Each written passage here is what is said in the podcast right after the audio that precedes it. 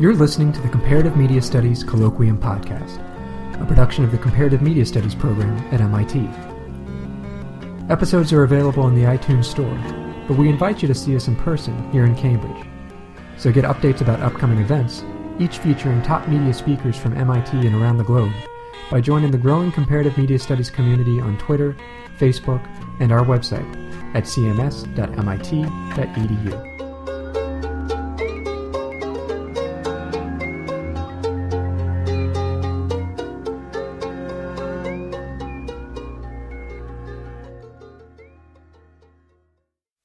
Okay, welcome to the colloquium tonight. Uh, the colloquium tonight is entitled The End of Virtual Digital Methods uh, by Richard Rogers, and it's a very important aspect that Richard will be talking about, uh, namely what happens when material, analog material, moves into the digital space, but even more importantly, what happens when the material that more and more that we deal with is born digital.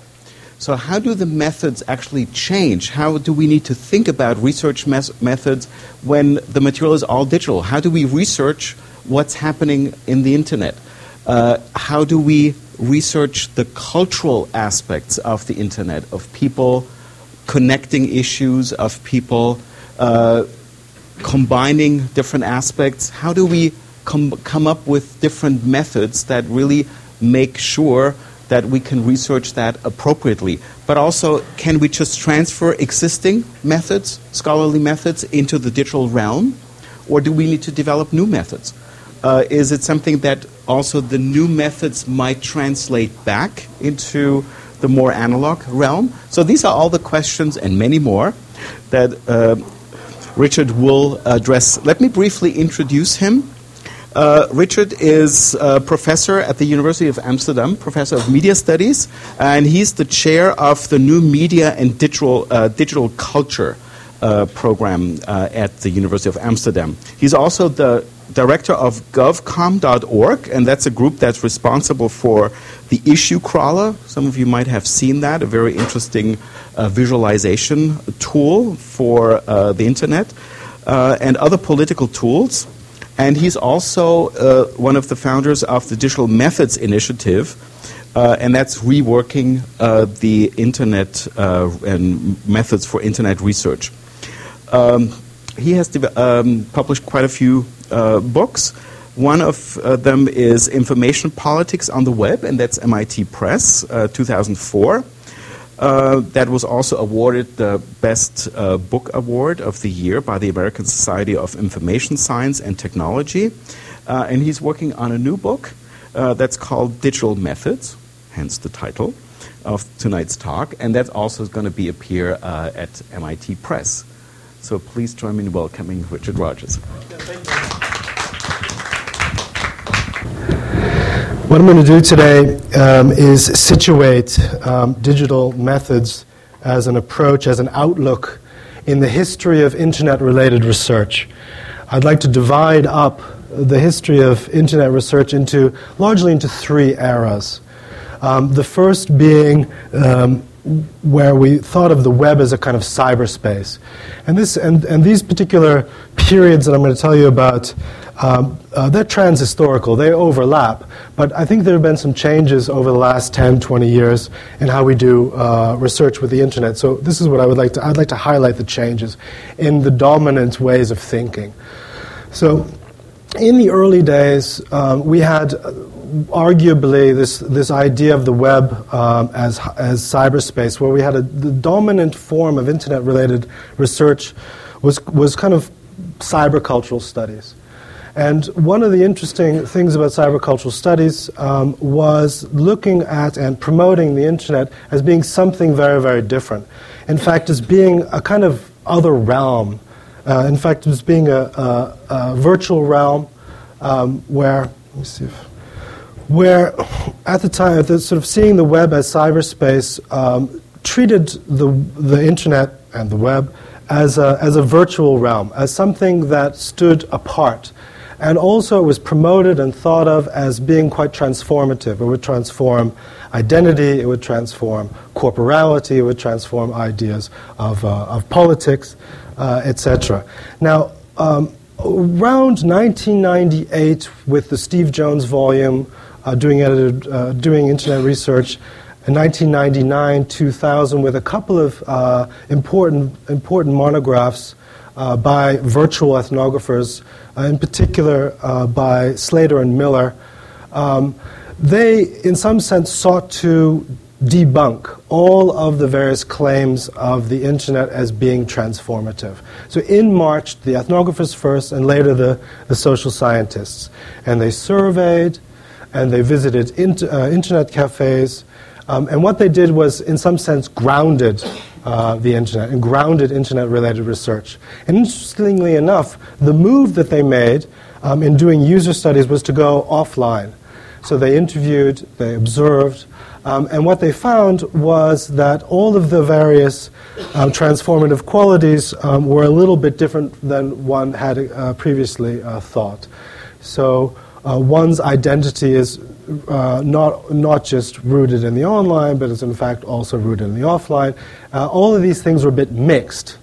Um, now, this went on for some time and it's still going on. The social scientific impact on internet related research has been great. Um, but what I would like to argue is something happened sometime around 2007, 2008. Um, and this is um, the first time when um, I came up, I saw a number of the, the, the, developments that went on, and I came up with a term called online groundedness. And online groundedness is a term that I coined in order to um, try to think about um, research that takes data, online data, about the real, uh, and does research about society using the internet. Right, so no longer is the internet this realm apart um, this virtual space, this cyberspace. Um, no longer do we go offline in order to find out about what's going on online, uh, but rather nowadays, arguably, uh, we've moved into a period where the online or online data sets, so the web is data. Online data sets serve um, as um, a means to study not just online culture, but rather culture and society. So this is, this is the move um, that I'm making um, with digital methods. Now let me just get uh, directly to an example um, so you know what I mean. Um, it, it, was in August 2007 when I read um, quite an innocent article in Dutch newspaper, and it was an investigative journalists um, wrote that they were researching uh, hate, basically. And the internet, of course, has always been this, uh, beginning with Cass Sunstein's uh, observation in, in uh, Republic.com.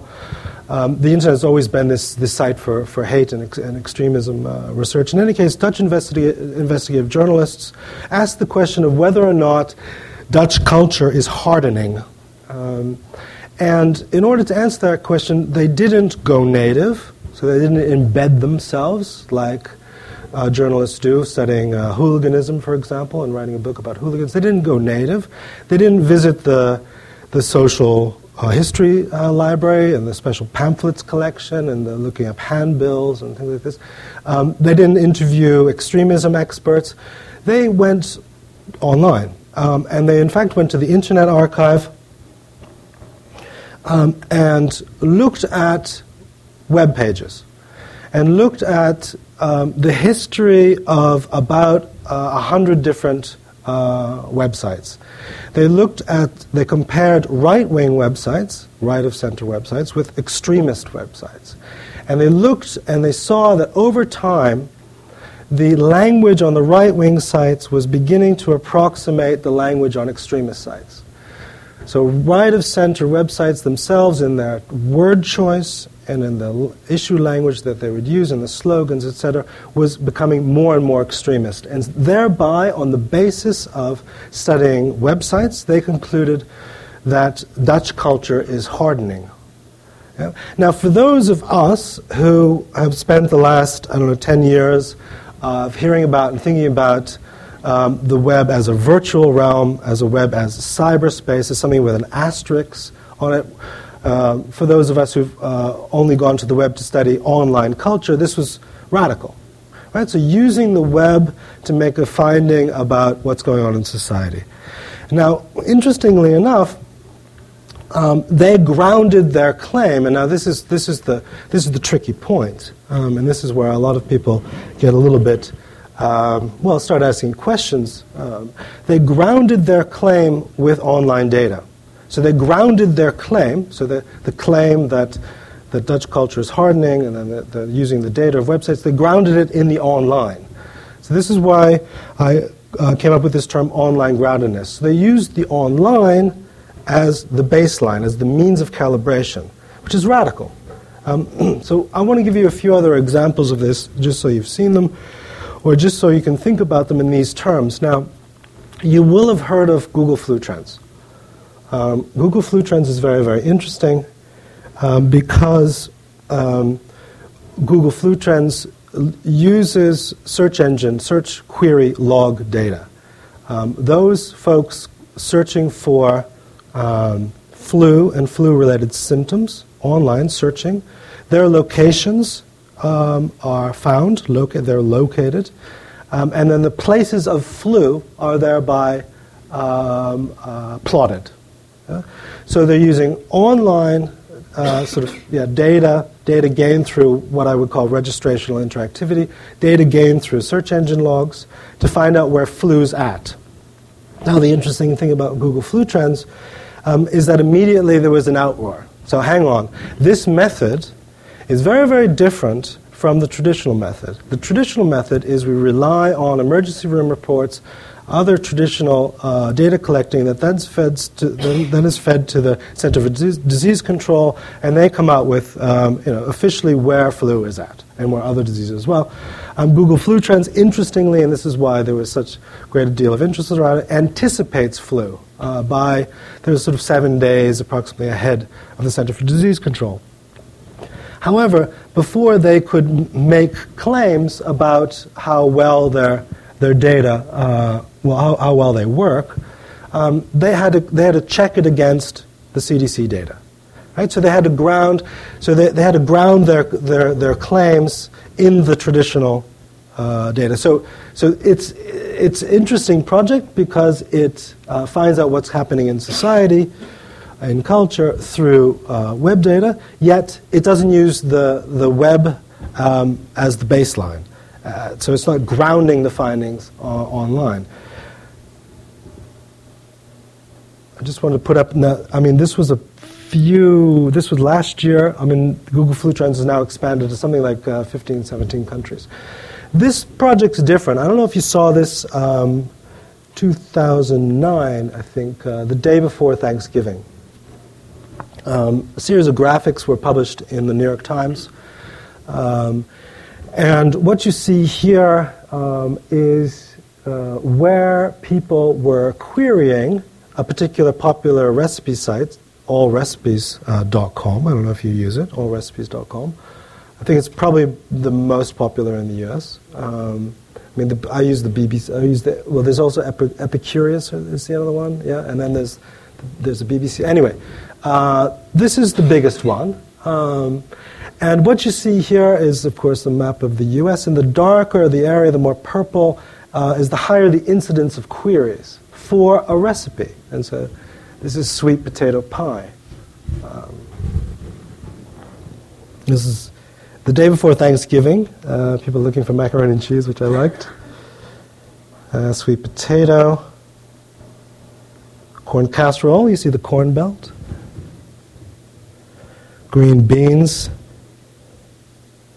Turkey brine. Yams.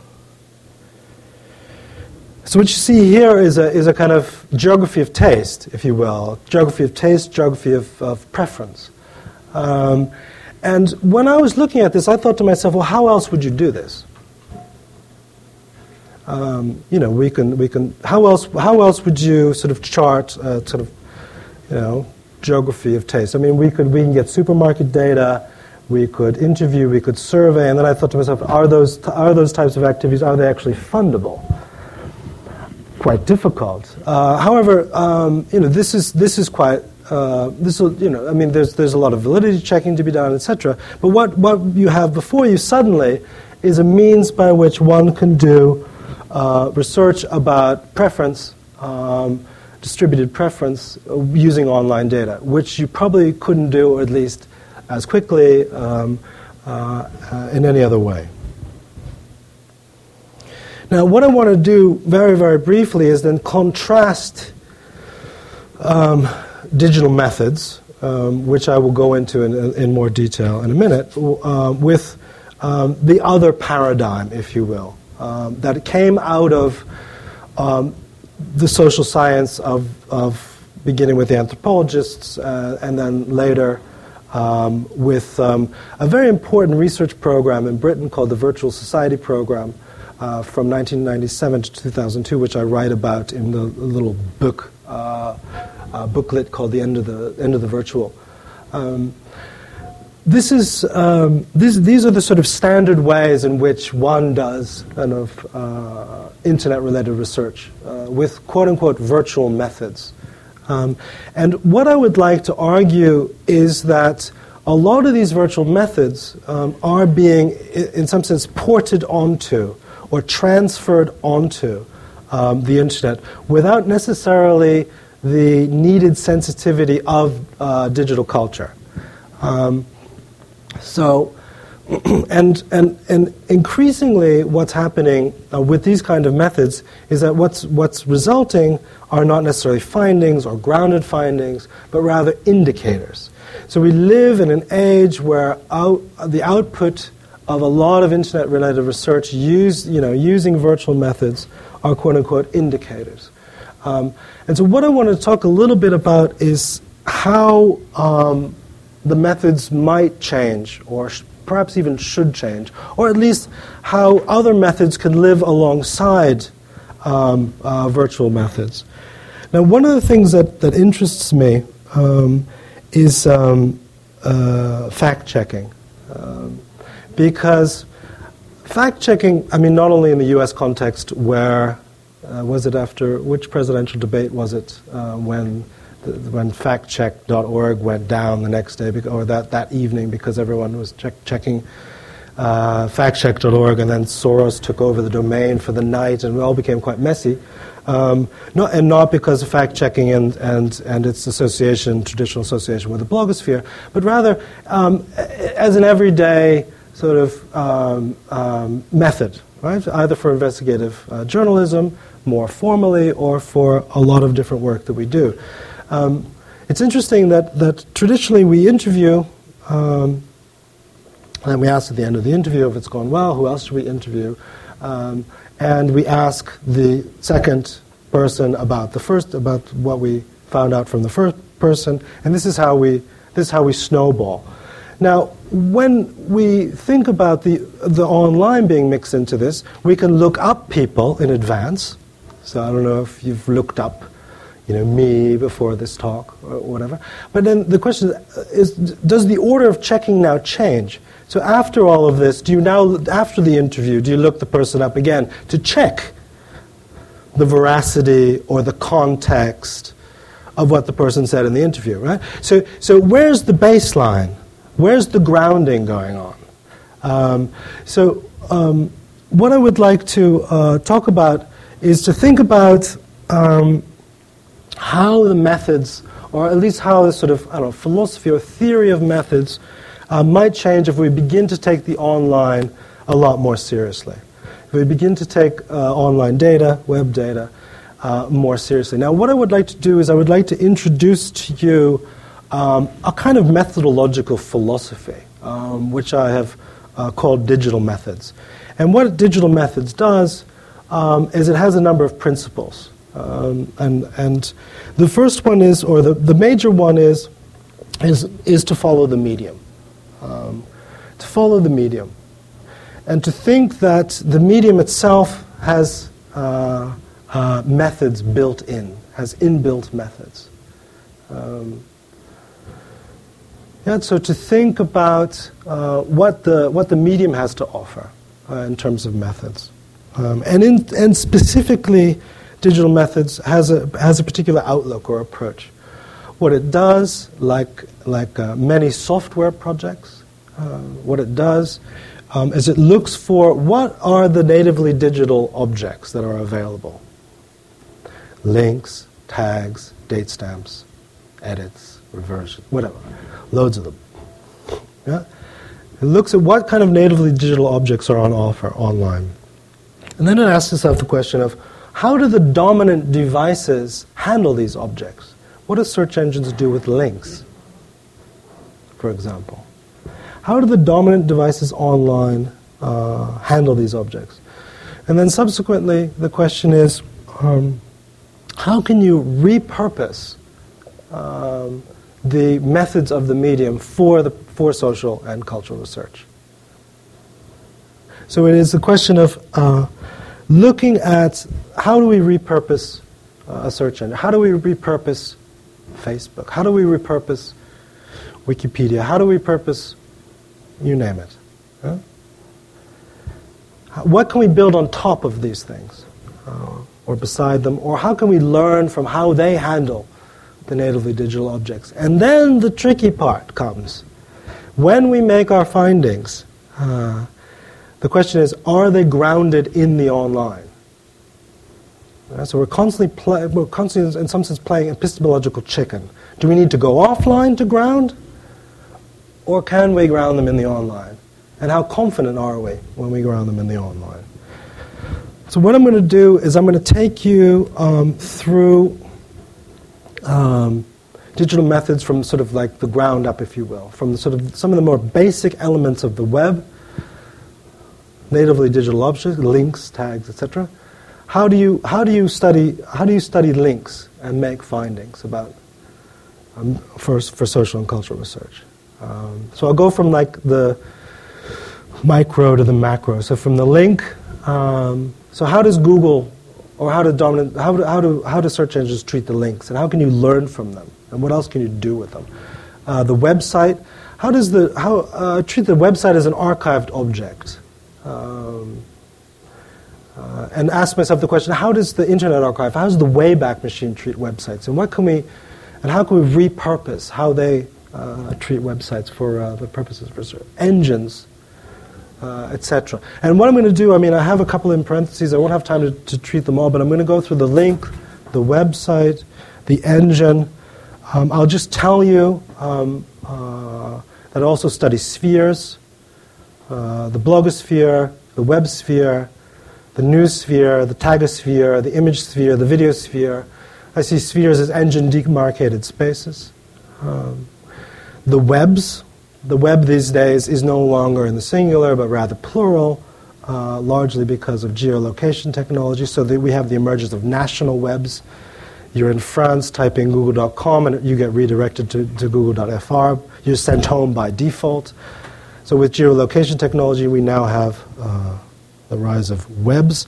I'll talk about social networking sites. Um, and introduce you to a research practice uh, called post demographics. Um,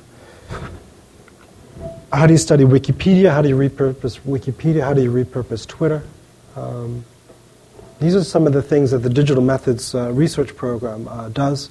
Each of these particular levels, uh, if you will, um, all have associated um, uh, PhD candidates uh, with them and will be attending the MIT 7 uh, conference um, in a couple of weeks. The link. how are links sort of normally studied?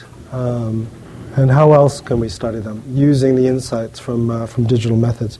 Well, links they traditionally um, have been studied sort of like yeah, two or three ways. Um, from hypertext theory, of course, you will know that the links um, have been thought of as sort of uh, paths that when applied to the web, um, sort of off authored paths uh, where, the surfer, where the surfer authors one's own story um, through the web. Um, this is a bit old fashioned. I mean, it's old fashioned not only because um, um, of the fact that surfing is dead. So there is now habitual visitation of websites. People no longer surf. Um, they, however, they do WILF. This is a sort of British term, uh, WILFing. I don't know if you've heard of it. it stands for What Was I Looking For? WILFing. Um, and also, this speaks to um, these sort of this, these ideas of the co- cognitive impact of, uh, of the web and of engines, uh, and also because engines increasingly organize our paths, right? So it's not it's not the surfer with with with that will, uh, but rather the engine uh, with its uh, as an ordering device. Nevertheless. Links are also traditionally studied through small worlds and, and path theory, um, where what's studied is, is the optimal route, um, the optimal path between, between two. I mean, it's, it's interesting, the, it was Barabasi in, um, uh, in Linked, the New Science of Networks, who wrote that Clinton asked, Bill Clinton asked Vern Jordan to get Monica Lewinsky a job after the uh, incident um, because Vern Jordan was um, had, was the closest distance um, of anyone to the uh, uh, Fortune 500 CEOs. Something like they calculated this. It was he was 2.2 handshakes away. And so this is this is uh, this is path. That's the path. Um, and of course, the social network uh, analysis is classic. Um, is then is then is then one's one's position. Um, not the path, but one's position. Is one central? Is one peripheral? Is one highly, highly between, uh, etc. So are you a bro- and then therefore are you a broker? Are you? Um, so, yeah. So this house links, you know, and then there are other ways, of course. That so, that, but but what if we were to think it through from? Okay, wait. How does the medium? What does the medium do? How how does the medium treat links? Uh, and what can we learn from them? Well, Google, as the dominant medium device, um, uh, treats links as, as reputation markers, as relevance uh, markers. Um, so, uh, what we, uh, we did is we decided to capture links.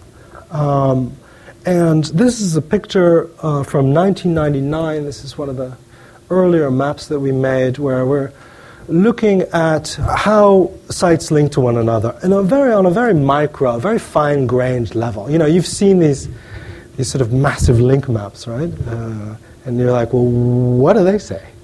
Um, well, I mean, if you zoom, um, what, they, what they tell you about is, is a kind of micro politics of association, if you will.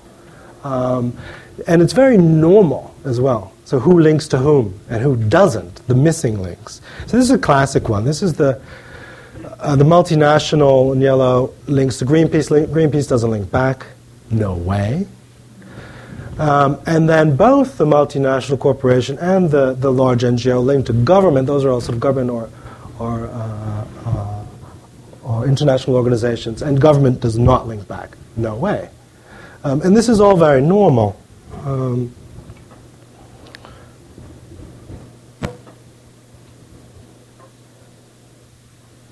This is a uh, picture, um, an output of the issue crawler, issuecrawler.net. It's software that I developed recently uh, had its 10 year uh, anniversary. Um, it's, um, it's hyperlink, uh, it's a crawler. Yeah, so you insert URLs, it crawls them, it grabs all the outlinks of each of the URLs you've inserted, and then it does hyperlink analysis. And it outputs a, a variety of visualization. This one's the cluster map. And what we're mapping here is the Armenian uh, NGO space. Um, so we inputted all these Armenian uh, NGOs, um, and they are in blue and red. Um, and you see the network they organize, or the blue and red ones are quite interlinked. Um, and then they also link to um, a lot of international organizations, a lot of UN organizations, a lot of, and a lot of donors and funders. So all the Armenians link to all the funders and donors, and all the funders and donors don't link back. Issue crawler. Mm-hmm. Um, it's another map. Um, on the on the left um, is the uh, Fatah network. On the right is the Hamas network. We took all Fatah related URLs, crawled them, um, uh, and what you see here in Fatah is a, is a, sort of civic web of um, links to newspapers, media sources, uh, links to uh, also uh, local NGOs as well as international NGOs. Hamas is kind of underground, uh, very, very different, sort of underground. It links um, only to sort of RSS readers. It's a very, very different style um, of linking, indicating a very, very different style of uh, communication. And also, uh, one, one can draw, I mean, if one compares um, various groups, uh, if you compare Hamas to Hezbollah, they all have the same sort of um, linking behaviors, all to RSS feeds for subscribers.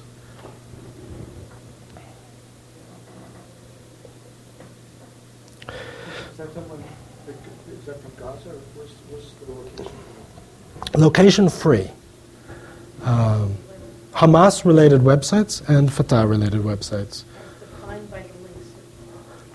You enter. Actually, I think there's a fair amount of constraint with the Gaza situation in terms of them, their ability to get out. So that would partially explain that sort of. Um, well, no, I mean it's a, well. Um, so, so uh, the Hamas has, I mean, and, and also has, and also a, lot of the organizations of, of, of that RSS ilk um, have, um, yeah, about 10, 15, 20, 25 websites, and then there are in a variety of languages in a variety of countries, a variety of uh, top level uh, uh, uh, domains, country domains. Um, and then when you crawl them, um, what you find is that they only link to one another and only link to RSS readers. They don't link to anything else. Whereas Fatah, all the Fatah related websites, so, so that you can take those, those as well, um, and they, they, they, they disclose a very, very different kind of network. Um, linking to newspapers, a very, very different kind of info culture, if you will, linking to newspapers, to local NGOs, to international NGOs. What else can you do with links? Um, uh, this is work that I did um, for the um, the Open Net Initiative, which is which is a, which is a, um, the Internet censorship researchers, uh, the Berkman Center, um, and um, the uh, University of Toronto. The, those uh, folks um, asked me to try to come up with a way in which to contribute to Internet censorship research using uh, link analysis. Um, and this particular piece of work um, was inspired by um, an observation um, that was in the Reporters Without Borders, RSF.org, Paris based organization, an observation made in the Cyber Dissident Handbook, I think it was 2005, where the Saudi uh, Minister of Information boasted that they were blocking or, or censoring 400,000 websites. Um, and the OpenNet initiative, in their traditional methodological way, um, traditional sampling operation, was checking uh, 2,000 websites per country. And so I was like, well, if, if they're boasting that they're blocking 400,000 and you're only checking 2,000 per country, how do we build out the list? How do we, how do we discover previously unknown uh, censored websites? What I did is I took one of the categories um, of their websites, put it into the issue crawler, um, crawled uh, uh, the websites, um, and, uh, and then I annotated it, the map. And so what you see here are nodes in red um, that, are, that are blocked, uh, censored in Iran. This is for Iran. Um, in blue, sites that are, are not blocked, and then in red, with those little pins on them, are, are sites um, that we discovered were blocked, previously unknown uh, censored uh, websites. How do we do it? Um, very, very simple. Uh, we ran them through one of our tools that we built, um, um which just checks proxies. And in order to, this is the this is the tricky thing, right? So do we confirm? Can we ground this um, just through this kind of tool, or do we need to go to Iran and sit at a computer there and know for sure that it's blocked? In any case, what the researchers um, in Toronto um, they were checking the BBC and they kept continually finding that the BBC was, was not blocked. Um, and on our link map, the BBC page um, that was linked to as being most relevant, according to the network actors, uh, was actually the Persian language page. Um, the regular BBC site uh, uh, gets a response code of OK, whereas the Persian language one is, uh, is blocked in Iran. Okay, I'm just going to move move along, and if there are questions, we can probably take them at the end. The website. How is the website normally uh, studied? Um, the website is normally studied in sort of usability circles. I mean, there's a debate, or there, maybe the debate's over, um, between the don't think, don't make me think school of thought versus the poetics of navigation. Sort of, uh, actually, I mean, that's a never-ending debate. I guess it's not over. Uh, also, the color uh, I don't know if you know that the web is blue or predominantly blue. Um, if you do a sort of color analysis of the web. And it's interesting because even in, si- in sector specific areas, um, so medical sites, environmental sites, you you'd think they would be predominantly green, but there's a lot of blue in there. Um, eye tracking. I don't know if people are familiar with this work. Um, this is a very famous heat map um, with uh, eye tracking. Um, with with um, if the more red it is, the more attention to the particular spot. Then you see immediately the kind of you know the sort of uh, a sense of the real estate of a of a of a, of a web page. This is a Western uh, uh web visitor. Yeah, site optimization, uh, SEO, also um, trying to detect optimized sites, whether or not you can detect. So first of all, there's optimization, and then there's whether you can. Then there's manipulation, right? And so whether and then whether you can detect manipulation. That's quite tricky, actually. Um, whether or not you, know, people say, "Oh, you know, search engine results they're all they're all uh, manipulated anyway." Well, um, show me It's quite difficult. Site features. Now, this is the classic from a lot of I mean, social science and, and not even social science, um, where one makes a sort of code book with a long list of site features, and you go through a, a, number of sites and you check off whether or not it has a feature. And then you try to draw conclusions. Um, and some of the ones that I'm most critical of are ideas that the more interactivity a set of sites have, the more participation, there, and then the more democracy, you know, these sorts of things. Uh, anyway, site feature analysis is one of the more dominant forms of, um, um, of analysis. Now, um, I showed you this heat, heat map. I'm, I do not know if you remember the day when Google moved its menu upper left. Um, I thought that was a sort of concrete outcome of, of heat, uh, of heat maps. How else to study the website? Now, um, following the digital method sort of principles or protocol, you think, okay, uh, what's the dominant device um, for, and, and, and, and, for this one, um, arguably, um, it's the Wayback Machine of the, or arguably it's the Internet Archive, and the way you get to the Internet Archive is through the Wayback Machine. So if you think about how does the Wayback Machine sort of organize um, uh, websites, um, well, it organizes websites. See if I, I, showed you a picture earlier. No, that's not it. It organizes uh, websites. You, you, type a URL, it return, um, and you see the history of a, of a website in sort of columns, wh- which ones are available. And so, what, what strikes the user of the Wayback Machine, for those accustomed to using search engines, is you type in a URL, not keywords. Um, and so you type in a URL, you hit return, and so and then you get this this single the pages of this of, the, of, of the, from the past of this of this particular of this URL. Um, so in some sense, the Wayback Machine organ- has a particular inbuilt historiography. It's a kind of it organizes the history of the web into, in, in single site history, like a kind of biographical uh, approach, if you will.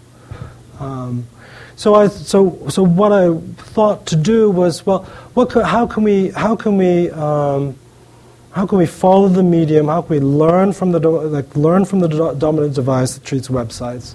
Um, and then how can we repurpose it uh, for the purposes of uh, social research? So I'm going to show you the outcome. It's a four minute or three and a half minute uh, video. What you can do is you can capture a site's history and you can replay it like time lapse photography, I'm showing, uh, in the sort of biographical tra- tradition, showing kind of the life and times of a website as the history, as also encapsulating uh, the, the, the, the life and times of, of the web in the classic uh, biographical approach. So let me just show you. Uh, um, I want to preface this very, very briefly um, by saying, um, by asking you, you, do you remember the Google directory? You know what a directory is. A directory is human editors organizing the web according to subject matters, and then per subject matter, there are a series of websites. For, I mean, Yahoo pioneered this, then there was later uh, DMOZ, the Open Directory Project.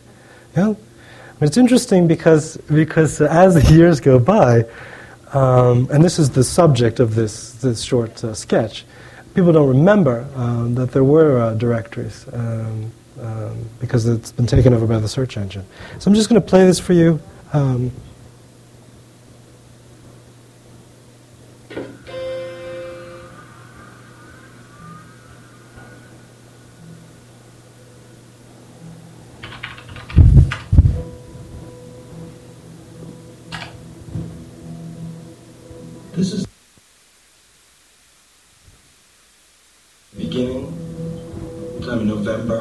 1998, all the way up until late 2007. These are screenshots of the Google interface taken from the Wayback Machine of the Internet Archive. The history of Google is important. For some people, Google is the Internet, and for many, it's the first point of access. And Google, as the face of the Internet, has remained virtually the same over the past 10 years. But there have been some subtle changes to the interface. So let's go back and look at this in a little bit more detail. You see initially Google with its standard web search button and its intriguing I'm feeling lucky button as being your only options. Then the directory gets introduced with some front page fanfare it's the uh, Open Directory project, dmoz.org, that Google's built an engine on top of. Then come the tabs on top of the search box, with the web search being privileged at the far left, followed by images, groups, that's searching the Usenet, and the directory makes it to the front page. Tab status. News, the Google News Service, the news aggregator, was next. Froogle is introduced. That was that. Price comparison, e-commerce, surface. And that stayed in the, on the front page for a while, then was dropped. Followed by local, which later became Google Maps. And you see that the services are becoming more and more present there are now five or six on the top bar, and they add a more button. And what we're interested in is which services remain on the front page and which get relegated to more or even more. But let's look at this in some more detail. Let's look at the fate of the directory over time. It's a story of the demise of the librarian, of the demise of the human editors of the web, and the rise of the back end of the algorithm taking over from the editors. Now you see that it's introduced with great fanfare in 2000. The web is organized by human editors. It remains on the front page. It achieves this, the tab status that we talked about previously. The fourth tab here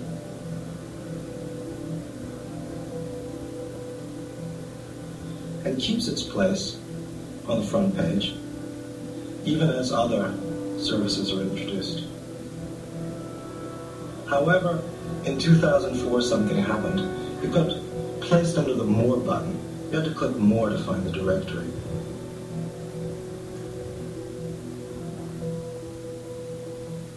And in 2006, if you clicked More, the directory wasn't there, you had to click even more. And there you would find the directory. As it loses its standing, it also loses recognition. Perhaps people don't really remember that there is a directory, just like other services that have left the front page real estate.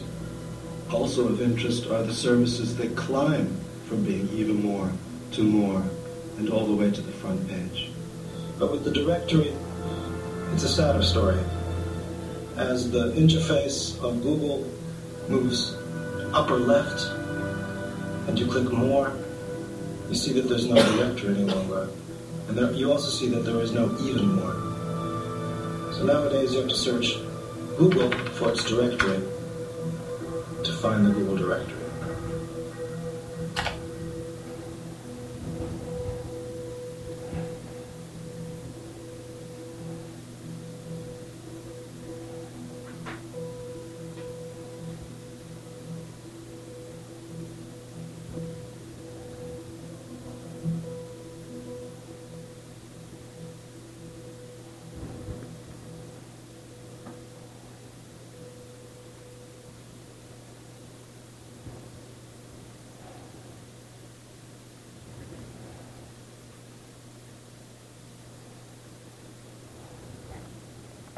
Interesting. Maybe you saw the um, the Google anniversary timeline, the 10-year timeline. And it was a sort of it was uh, something that Google made. Anyway, this was an um, specifically an alternative history uh, to Google's history. Uh, and I wanted to point out something um, about the rise of the back end, just very, very briefly. Now, if you go to Yahoo, these days. Um, they still have the directory. It's, it's, it's, a, it's becoming increasingly commercialized, um, less and less robust. Uh, an open directory project uh, similarly not becoming commercialized, but uh, fewer and fewer expert uh, volunteers. Anyway, if you go to Yahoo, what's, what's interesting when, when talking about or thinking through the impact of the rise of the back end and the rise of algorithmic culture, if you, um, this is the list of human rights organizations um, uh, in Yahoo, um, and you notice that, I don't know if you can notice, but perhaps by default they're listed by popularity, by default, not in alphabetical order. And so the egalitarian alphabetical order listing, well known from library science, from the history of library science, uh, encyclopedias, etc., has given way to the algorithm, to the hierarchy based on relevance, however it, in this case, uh, is measured. The engine, second to last one. How are engines normally studied? Um, engines initially were studied um, by the famous articles in 1998, 1999, Lawrence and Giles, one in Nature, one in Science, um, as being um, not that complete in, in their coverage. I don't know if you remember these. So it came out, uh, it was on all the news uh, channels, that engines only index something like 30% of the web.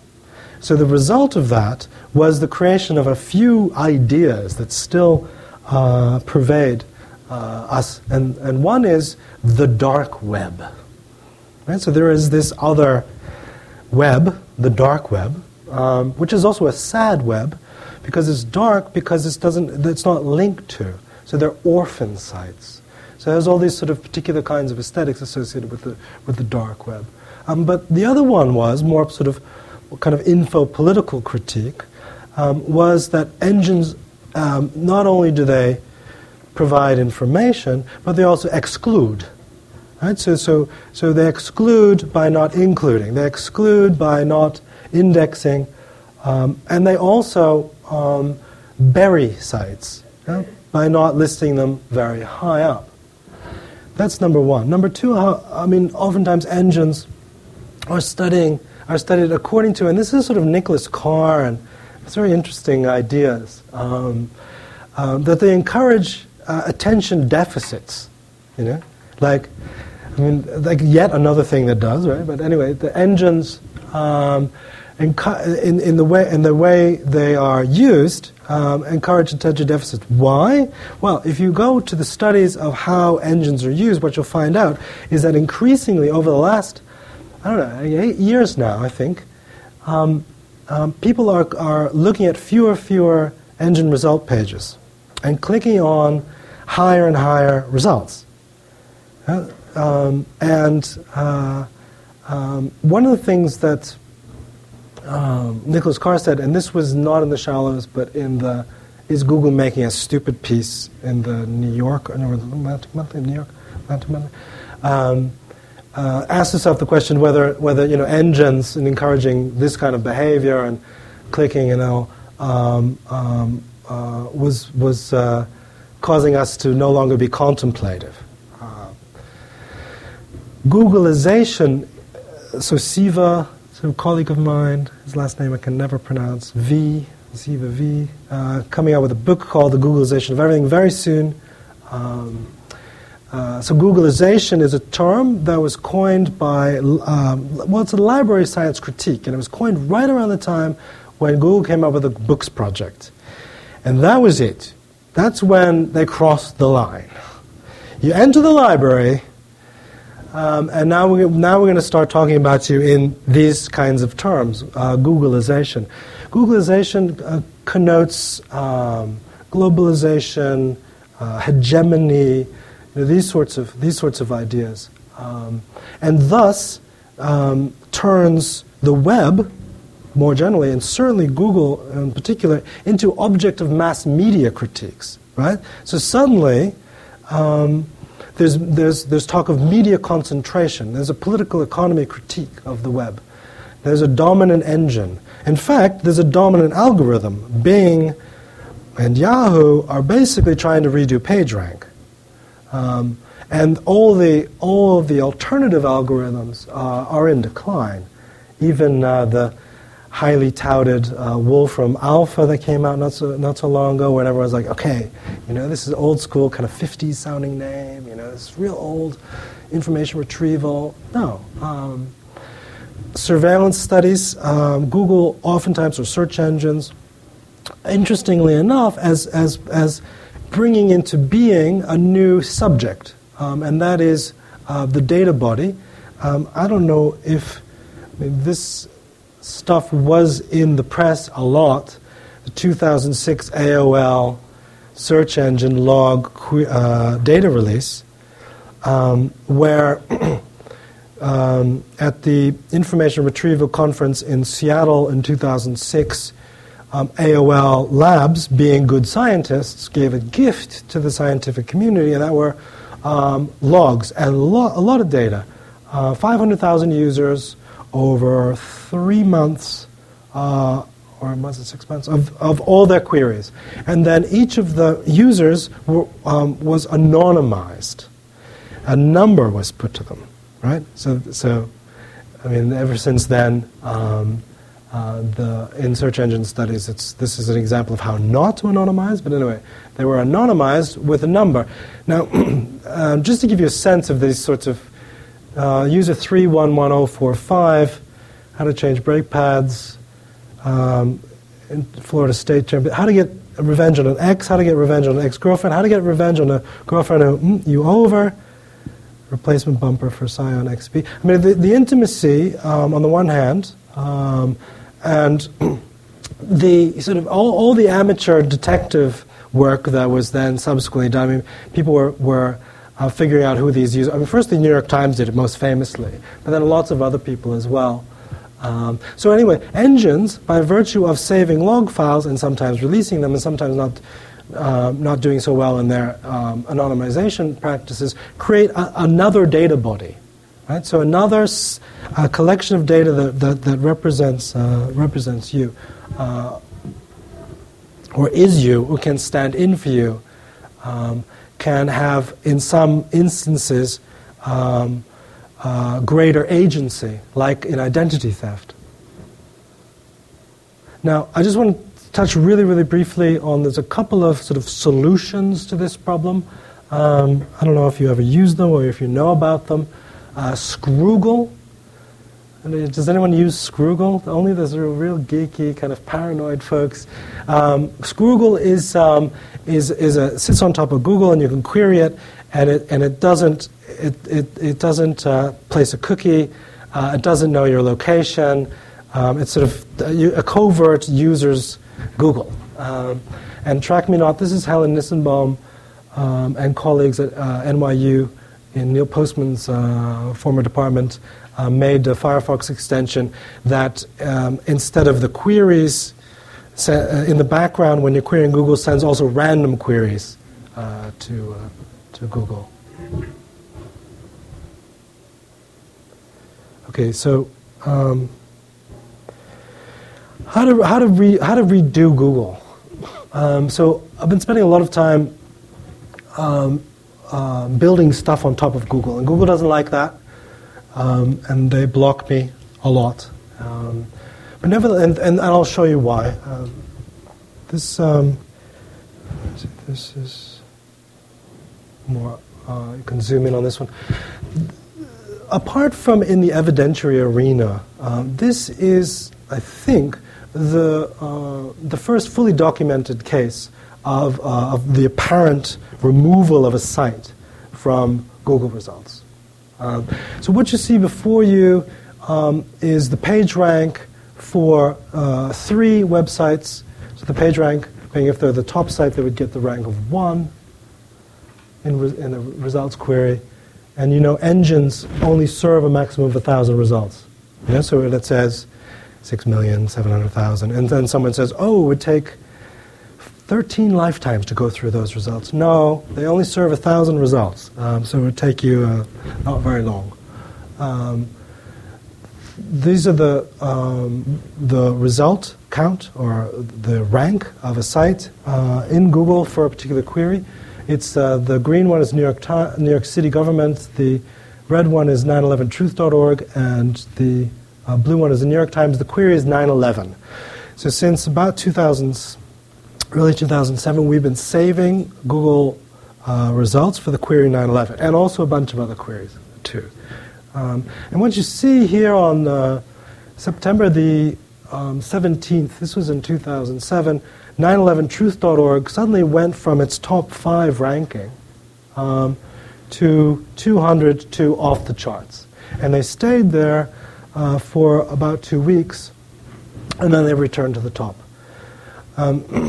So this uh, is opens up all sorts of questions. Um, why did this happen? Um, the interesting thing is, it, um, if you go to 911truth.org, they also noticed, and but 911truth.org, of course, um, if you uh, are familiar with them, is sort of quite a conspiracy style uh, organization. So they come with this, you know, huge conspiracy theory of why it was that they were removed. So it's quite tricky to enter into that realm um, when you have all this kind of conspiracy talk around why it is that they were removed. I have, I think I know why, um, uh, and it has to do with the the website uh, template. Um, and the fact that 911truth.org is a franchise organization. So we, you could start one up, Memphis.911truth.org. And then when you, when you start one up, um, you automatically link to all its other franchises. San Francisco, Boston, whatever. Yeah, and around this time, around the anniversary of 9/11, I surmise that a number of organizations were another a number of franchises were started. So it looked like suddenly 911truth.org and all their franchises were getting a lot of links, artificially high count, and so therefore they were demoted. That's my theory. And it is not a conspiracy theory. um, however, we also blogged about it. Um, uh, more seriously than, uh, than uh, 911truth.org. So it could be that Google read uh, the blog. Um, how else to repurpose uh, Google? Um, I want to just very, very briefly um, show you a new tool. And I built this, um, I think about two years ago, and now it's, it's, it's, it's, it's pretty stable. It sits on, on top of Google. It's called the Lippmannian device. And um, it's named after Walter Lippmann. And in fact, it, it, it answers uh, a call that Lippmann made um, in um, quite a famous, um, well, it's not his most famous book. So the follow-up to the public opinion book called The Phantom Public, which is my personal favorite. I mean, uh, for all Lippmann fans, it's probably your personal favorite as well. Um, where he goes on about uh, not only um, critiquing the means by which public opinion um, is formed, but also begins to um, call for um, what we ended up calling uh, uh, equip, new, new equipment uh, for the for for uh, for for uh, deliberate well yeah new equipment for interpreting and mapping societal controversies. I don't want to just tr- throw around the word democracy too easily. Uh, new equipment, um, uh, and in particular to um, uh, provide a means by which one can get a coarse sense of partisanship. Is an actor partisan or, or not?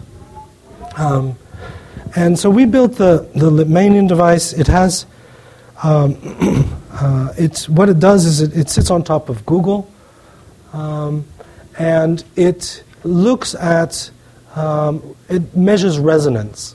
So I'll just show you immediately. Um, so this is a this is a, a, source cloud, and what it shows is the number of times a particular source mentions a particular name. And, and the name in this particular case is Craig Venter. You may know him. He's the, the guy who supposedly wants to take up patents on life, uh, the synthetic biology uh, pioneer. Has a few really famous TED Talks. I mean, if you, if you get into the hierarchy of TED Talks, Craig Venter um, is quite close to the top of them. But however, you see that when you. So, so what we did is we queried synthetic biology, we got, got all the sources the most important sources for synthetic biology. Then we queried each of them individually for this name. So you see a, a sort of huge distribution of who recognizes Venter, who mentions Venter, who, and who, who purposefully does not. Yeah? So you get a sense of the, the extent to which Venter is important, significant uh, per source. Let me just show you how to do this. I'm going to show you very, very briefly um, uh, about the climate change skeptics. It's everyone's favorite. um, what, we, what we did is we, we, we tried to find out what are the most important sources on climate change, and then do these sources recognize the skeptics? Can we figure out whether or not we can detect or diagnose skeptic friendly sources quickly?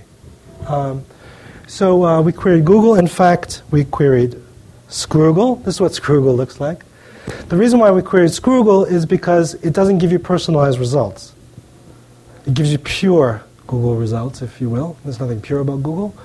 Um, but it gives you, and there's nothing organic about the results, nothing natural about them. They're all very highly synthetic. But anyway, it gives you uh, uh, depersonalized uh, Google results. They kind of look like this. So what I did is I copied them, select all, copy, and pasted them into a tool called the Harvester. The Harvester is really fantastic tool because you can paste in all this uh, stuff, including URLs, and then hit Harvest. And it just gives you a clean list of URLs.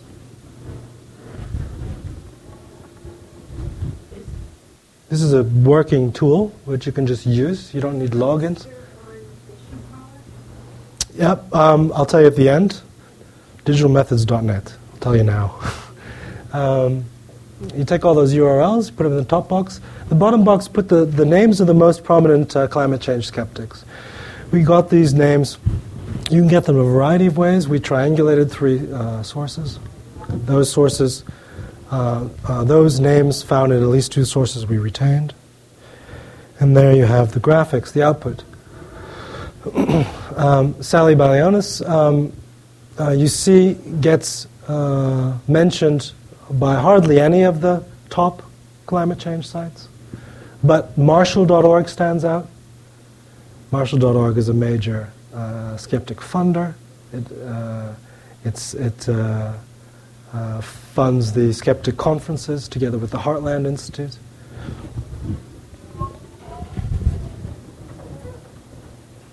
I'll just show you these briefly. This is an interesting one. Climate, climatescience.gov jumps out. Yeah, so th- you can get a sense of issue commitment or partisanship uh, quite quickly per source using this technique, using the uh, Lippmannian device. Okay, the last one. Social networking sites. How are they uh, often studied? Um, the number of times uh, Erving Goffman is uh, cited in relation to social media is, is quite a lot. Um, and the presentation of self, um, this kind of thing. Um, that is one of the dominant approaches. Another one um, is to sort of think of social networking sites um, as somehow um, reenacting different sort of cultural cl- clashes. I mean, one of my favorite one um, is a story that was told in, in one of danah boyd's blog postings um, about how the U.S. military uh, banned uh, MySpace and did not ban Facebook. And MySpace was used primarily by the enlisted folks, uh, whereas Facebook is used uh, primarily by the officers. So again, you get this sort of class struggle enacted. Um, there's also the distinction between uh, friends and friended friends. There's also the, the impact of defriending, the amplification effects, uh, these sorts of things. Um, how else might they be studied? Thinking through, following the digital methods principles of, okay, um, follow the medium. Um, what, are, what natively digital objects are available? How are they treated by the dominant devices? Um, we came up with um, uh, the notion of post demographics. The natively the sort of natively digital object uh, dominant in um, social media is the profile, if you will. Yeah? Now, what, what's interesting about profiles um, is that they provide all these different interests, kind of media interests. Um, and, um, and then um, profiles have friends. So what we did is we created, I mean, this was more of an art project. This was in a few art magazines. Is we created a means by which we can um, see what the um, interests are of the friends of Obama and McCain in this particular sense. I mean, you, um, you can. We also did what the interests are of the friends of Islam and Christianity, for, for example. I mean, it, it, you can do a range. But anyway, just give you a sense. Um, so this is this sits on top of or sat on top of MySpace until MySpace changed their query string, um, and we can't uh, we can't tweak it again. They kind of just shut us down basically. But nevertheless.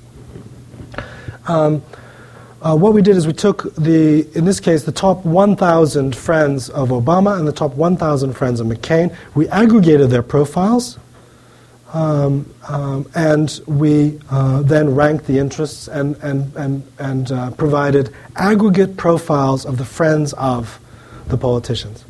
Um, and then we also did a compatibility check, whether the friends of Obama have similar interests uh, to the friends of uh, McCain. Um, and we call this post demographics. So it's this, it's it's it's this, this, stu- it's in some sense um, the study of the organization of groups, not according to age, gender, income, level of education, but rather according to the data that's regularly given online through social media, uh, interests, movies, books, uh, etc. Anyway, so um, I just wanted to mention really, really briefly um, Obama, the Friends um, watch on TV The Office, um, The Daily Show, Lost, and the Friends of McCain are into Family Guy, Project Runway, America's Next Top Model, Desperate Housewives. So you get a real sense, you know, and then you can you can do this. I mean, so it's like, are there divide? I mean, you see quite a divide here, cultural divide uh, between. Um, but you can do this for other cultures. I mean, I did this also for Fatah and Hamas, um, oddly enough, and you see far more overlap.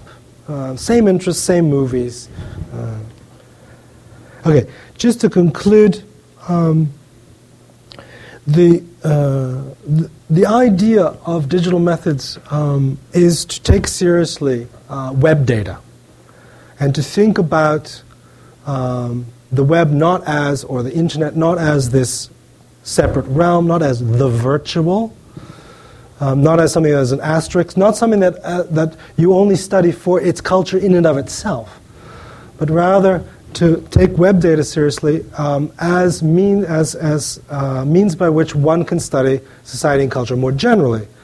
But how to do that? Um, well, one way of doing it is not necessarily to import the standard methods or port them onto the internet because what you get are only indicators, and you get a lot of problems as well.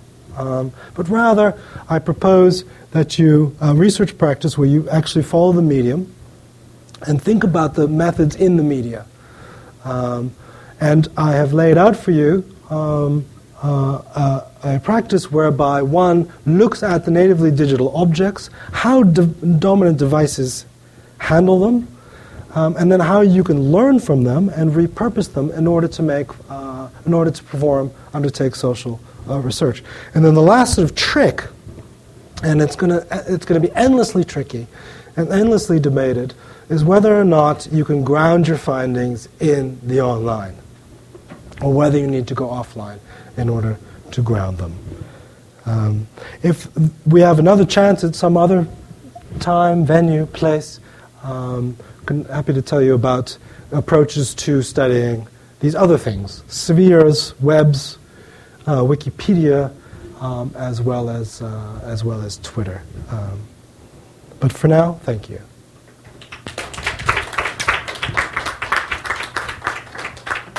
Thank you very much for a fascinating talk.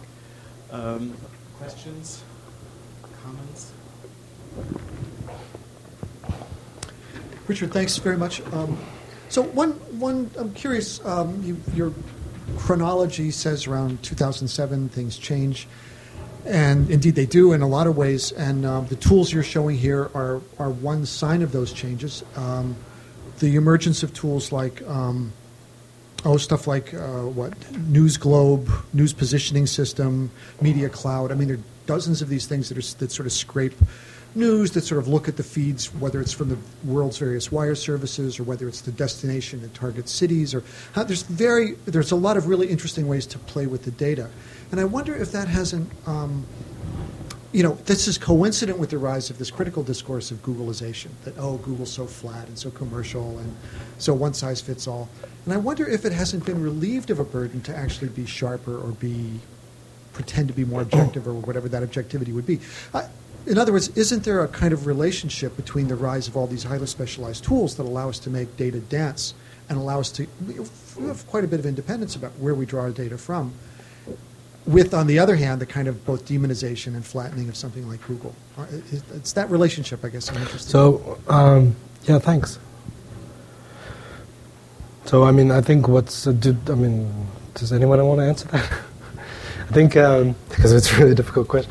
I think I, I mean, uh, first of all, um, um, Google has taken itself off the hook um, uh, recently, yeah, and and it's and they've done so in an extremely clever way. Um, I, I, I wrote a piece called um, uh, "The Inculpable Engine," uh, and it's about Google. And the reason why I call it the inculpable engine is because now we are co authors of our results. Right? So, so, with the rise of personalization, um, now the results are partly our own, of our own making. So, um, and then we, we study this empirically, and that's another story. But anyway, in any case, um, so so so um, there are no longer there is no longer one set of Google results that one then can critique um, for the, the new hierarchies. So, I mean, this is how I started my work on information politics, as was called the, the book that came out in uh, 2004, 2005. I started that book with the observation um, right around, after, right around, I think it was 2003. I typed terrorism into Google, terrorism. Um, it returned, and what I got back was WhiteHouse.gov, CIA.gov, FBI.gov, Heritage Foundation, uh, CNN and Al Jazeera, the top 20. Um, and uh, I said, oh, gee, you know, it's just like the TV news. Um, so Google is beginning to align itself with the kind of, or, or, or output sources, um, which, you know, which are, are, are quite familiar to us. Um, and so then it could be critiqued. You know? So, so no longer was it the, no, no longer was the web providing the you know, diversity of viewpoints, et cetera, et cetera, if one saw the web as, as something that was most significantly, in some sense, organized or even authored by engines. Um, uh, however, all those interesting critiques that can be made n- uh, no longer uh, apply as forcefully because of, of personalized uh, results. So anyway, so I think Google um, cleverly has taken itself off the hook, has become increasingly inculpable in terms of the critique of the results in a sort of info-political sense. I mean, it's it's become um, uh, the object of critique in many other in many many other senses. But its core, you know, what it does, apart from sort of advertising, is sort of you know info results. Um, so it's becoming increasingly sort of I don't know inculpable is the term that I that I that I use. Um, that's one thing. But then the rise of the so this is the other thing that, that, that struck me is the rise of the of the tools um, and the all the visualization. Um, um, so the rise of InfoVis and DataVis, right? So these are huge, really huge areas, um, and and um, and they're they're only now beginning to be critiqued. I mean, there are a lot of pent up. I think there's a lot of pent up critique waiting to burst out. Uh, I don't know. Maybe it's well developed here. Um, but in a lot of circles that I'm familiar with, it's like people are dying to hate the rise of InfoVis, but they don't really haven't formulated it yet. You know, um, well, I mean, there are a number of critiques um, of uh, of InfoVis. I mean, one is one that that, that uh, is beginning to emerge uh, for me is um, um, is the amount of spuriousness or the the amount of um, uh, this, this, it's the celebration of amateur data analysis. Is what's, very, what's quite interesting. Gapminder. So with Gapminder, you can take any two variables, any two, um, any two. Maybe I've made my point. Um, you know. Uh, okay, so um, so I mean, so so I, I, mean, but the relationship between Google and the rise of uh, of, of data. I mean, Google also, of course, does a lot of data viz and InfoVis, but I'm, I haven't thought through that relationship yet. But anyway, are there other questions?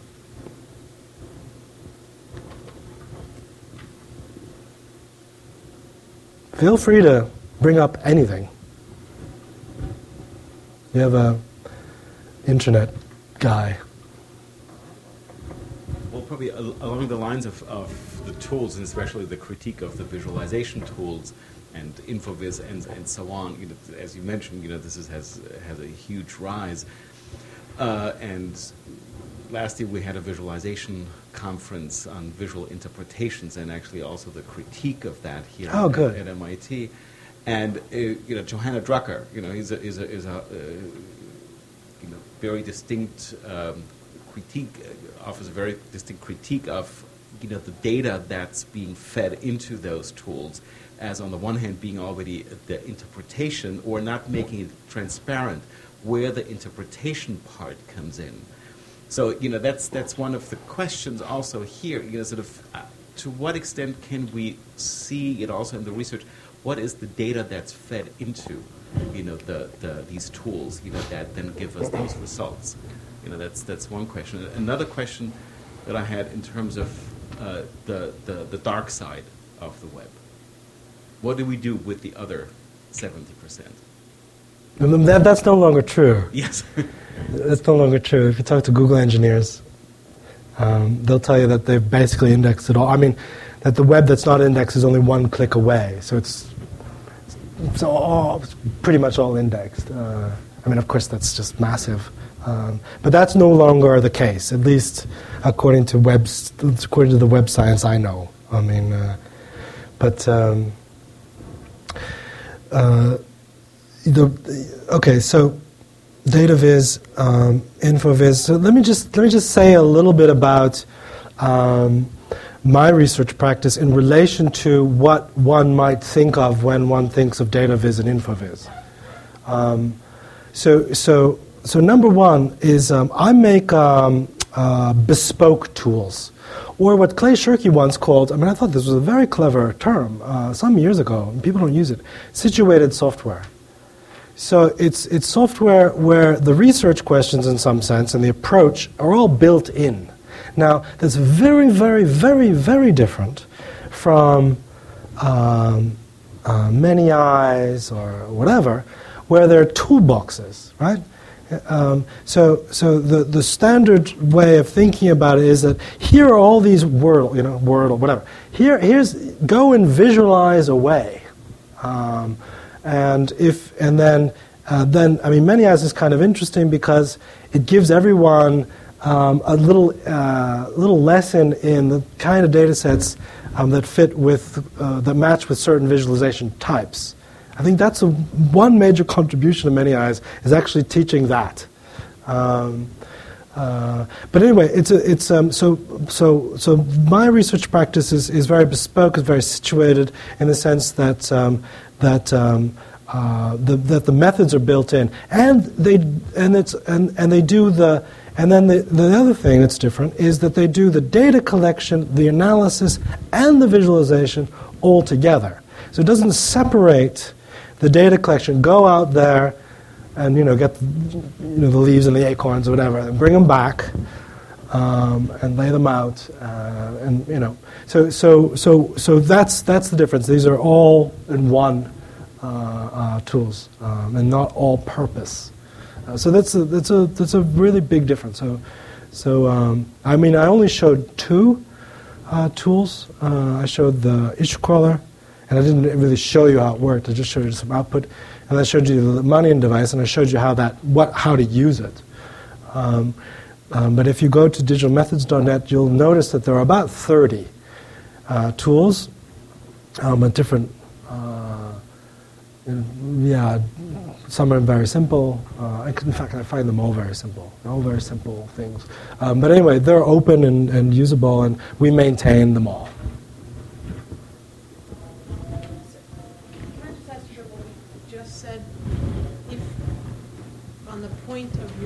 Data being used within the tool, the method of the method and the data together, does that mean that it's I want to make sure I understood you. It, you can only do that with born digital materials.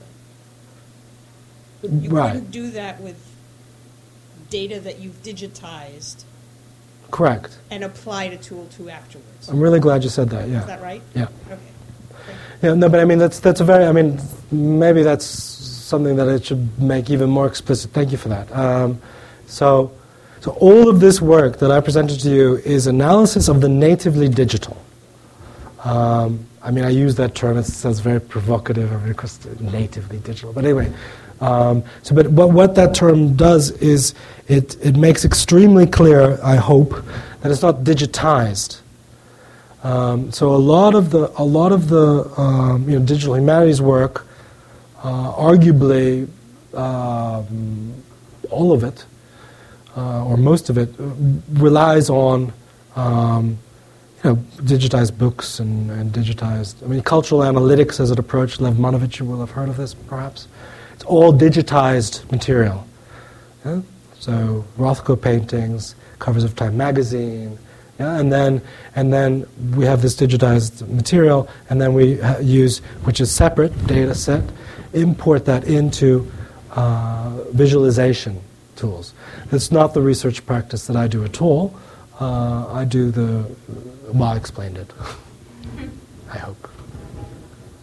Although increasingly in most cultural sectors, there is digitally born, uh, digitally born films and video as opposed to the old yep. stuff that's been ported back over, causing no end of misery for, for the folks working on it. So, so uh, as a historian, maybe just a, a, kind of a naive question, but I mean, what Pentium is what 93, 94 Mosaic. Uh, so this this is we're not even talking about a 20 year window here and you've, you've mapped a trajectory of, of, of kind of steps.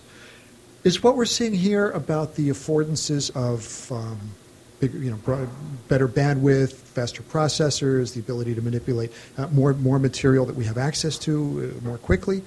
Is this about a generational shift? Folks who've grown up in this era and have a kind of fluency and facility that, that some of some other folks lack?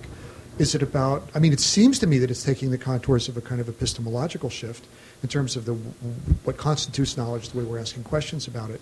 But probably a bunch of other ways to think of it. But were you to sort of look for causalities or factors that help to chart that movement from, say, the 93, 94, the emergence of the web, and where we are now?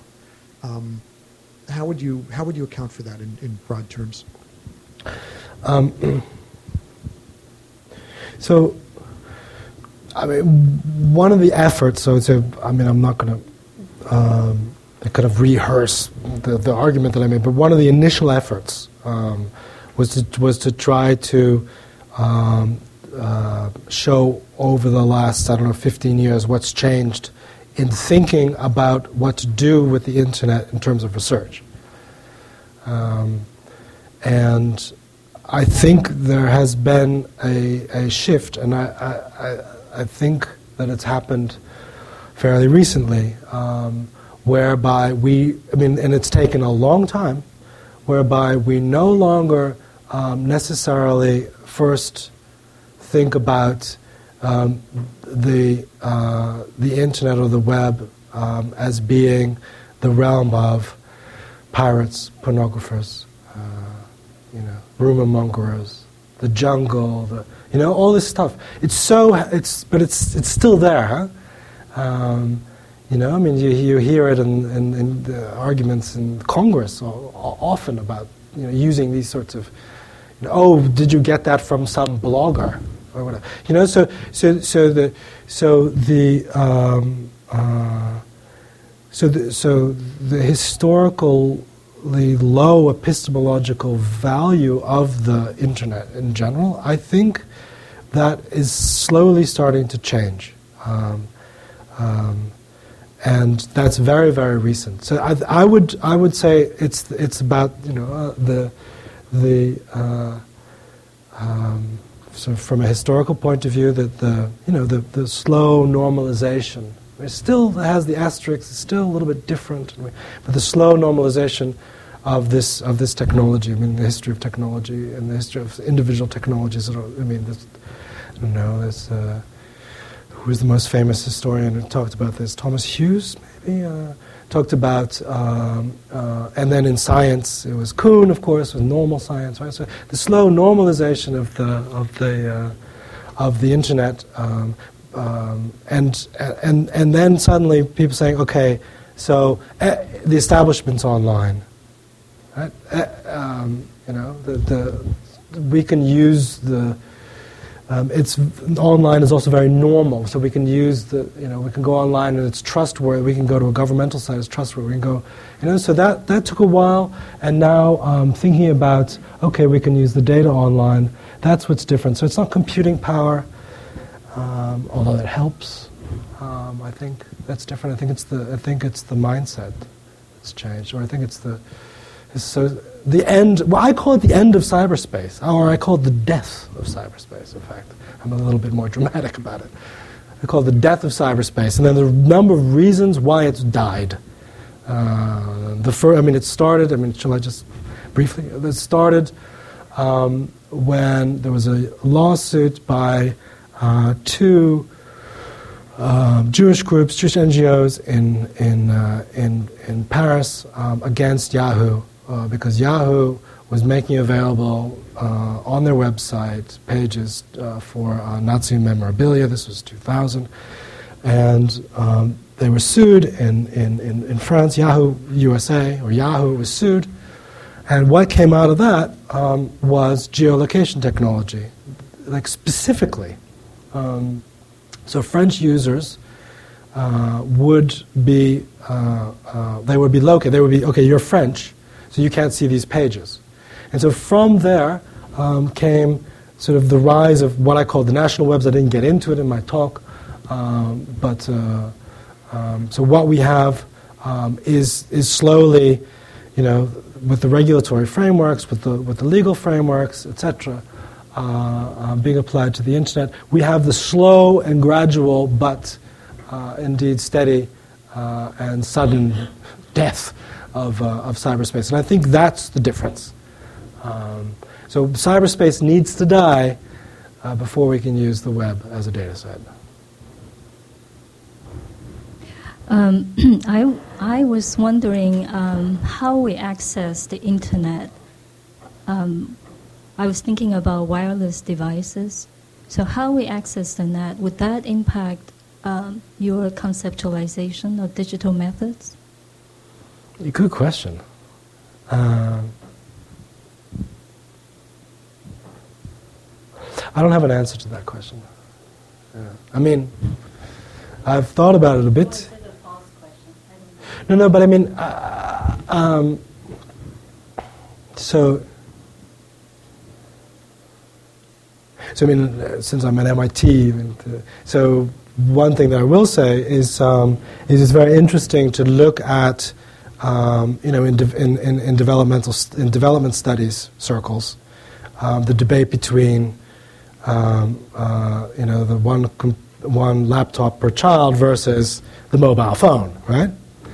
Um, and so, I mean, so, so uh, obviously, um, if you have uh, um, far more users of mobile phones, which we do, than of uh, computers, uh, then you one would think about the need to study the data generated through mobile phone use and mobile phone use, mobile phone use broadly conceived, whether it's kind of internet related, mobile internet related or not. Um, and, uh, and, and, and, uh, and, and, you know, thinking through specifically, okay, what if we applied these methodological principles to, those, to that situation? Uh, so that's the challenge, and that's how I'll answer your question. It's a challenge. There might be an, another aspect to that because okay. uh, there's currently a debate going on, you know, spearheaded by, by Tim Berners-Lee, uh, that the app-driven, you know, mobile phones, you know, are destroying the web. So people are no longer using, you know, search engines or or the web in general in order to find information, but highly specialized apps to tap into specific uh, pieces of information that lie on, on the internet. So that might have an influence on also on, on, on the research methods and also how the people how people perceive also what's out there on, on the web. It's the commodified side of the tools that, that, that we're all busy with. Mm-hmm. Mm-hmm. Or a different version of the death of cyberspace. But I mean, Tim Berners-Lee is the great protectorate of the web, huh? Right. So it's like the bit the. Um, you know, I mean, I, I, I, there's a was that a Wired article or something? The the apps are coming, or I forget what it was. Uh, um, yeah, I mean, I don't, I don't really have a, I don't have a, I don't have a, I don't have a view on, uh, on, on that. I mean, it's more like similarly, right? So the, so um, what, uh, what kind of, uh, so are, if apps become dominant, or if particular types of apps then and then you can still apply the same principles. You can see the extent to which the principles will work or not, continue to work. So, you know, follow the medium, etc., etc. So, I'm, if the apps, so I'll follow them. the apps, the rise of the apps. Any other, uh, anything else?